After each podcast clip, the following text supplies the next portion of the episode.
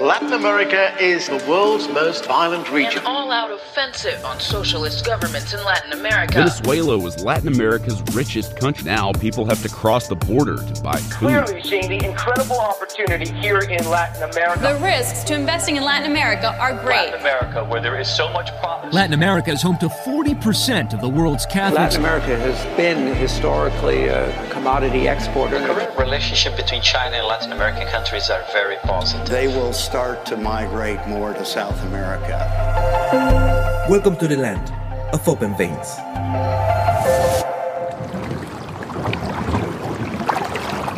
Around the year 450, it was the time when Buddhist missionaries traveled around Asia, sharing their philosophy and principles.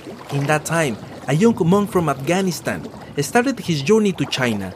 His name was Hui Shan, and Hui Shan went beyond the limits of Asia. According to his report, he sailed northeast of Japan, and from there he traveled about 7,000 miles east to an unknown land that he called Fusang.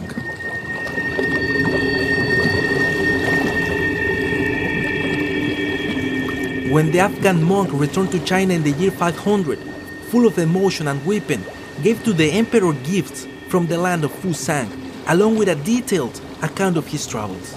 Fusang was a supernatural land, a sort of paradise where everything was wonderful. In China, Fusang is still a word that refers to something immense, super, gigantic, vast. The story of the journey taken by Hui Shan to the Fusang was buried in ancient documents and few books until 1885 when Edward Vining compiled as much information as he could to write his book, An Inglorious Columbus, and demonstrated that Hui Shan, the Buddhist monk from Afghanistan, was the one who discovered America, and the land that he called Fusang is Mexico.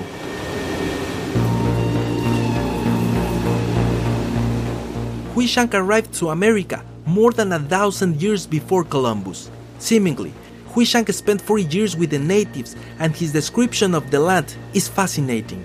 In the original Chinese text, it appeared the Fusang tree, which gave the country its name, and it was, in fact, the prickle pear or cactus apple, which grows on the nopal, a similar plant to the maguey. Nothing more Mexican than that. The text also say that the people made clothes and paper from the Fusang tree. They did not have weapons, lived in adobe houses, and they had copper but not iron. And their marriage ceremonies were similar to the Chinese tradition. The account ends that they didn't know the Buddhist religion. Vining's 1885 work illustrates the similarities between Chinese and Mexican design and etymological curiosities. For example, the name of the country, Guatemala, might be derived from Gautama, Buddha's last name, and Mala, the Sanskrit word for rosary, Guatemala.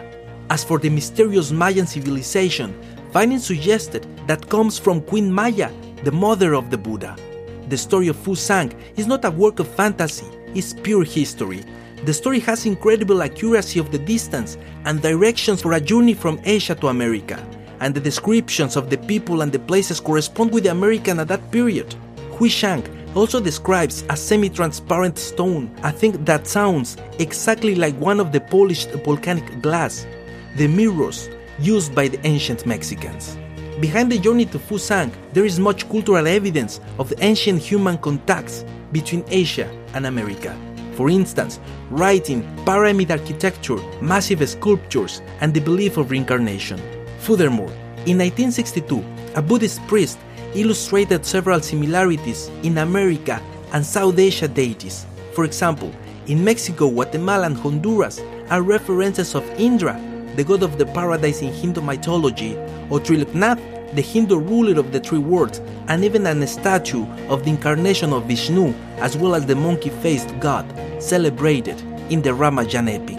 Another author, Gordon Ekholm, in 1953 found a significant parallels between Hindu Buddhist and post classical Mexican art, including the highly stylized lotus, the serpent, and the sun. All these symbols have been used by Buddhists and suddenly appeared fully developed in the Mexico of the 5th century, the time of the arrival of Hui Shan.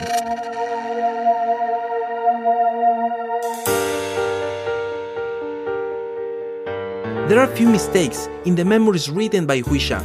For example, he did not mention the pulque, the sacred drink of the Aztecs, or he mentioned horses, and in the official history, the horses were brought to America by the Spanish in the 15th century.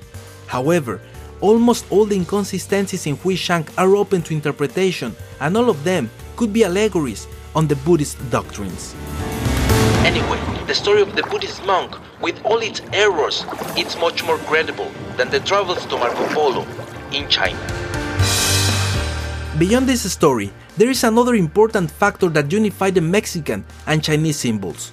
We can think, for example, in Quetzalcoatl, the Aztec god. According to the descriptions that we know about him, Quetzalcoatl was the feather snake, a mythical combination of an eagle and a serpent. Quetzalcoatl was a kind god, an activist against war, he opposed to human sacrifices, he showed how to cultivate the soil and fought the religious cruelty. Quetzalcoatl was a god with completely different characteristics than the other Aztec gods ravenous for blood, sacrifices, and war. The description of Quetzalcoatl is close to a cultivated Buddhist monk. Furthermore, if we take the mystical image of Quetzalcoatl as the powerful snake flying with the power of an eagle, we will have the amazing image of a dragon.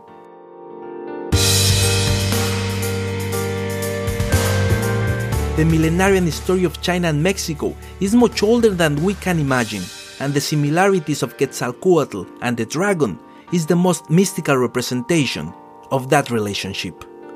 Nowadays, in Latin America as well as in the entire world, we still see Columbus as the discoverer of America. However, 1000 years before him, a monk from Afghanistan traveled from China to Mexico, and perhaps the most important lesson of this story is that Columbus came to America with the only desire to find gold and glory, whereas the Afghan monk had the only desire to introduce the peaceful teaching of the Buddhism in Fusang, the majestic land of the American continent.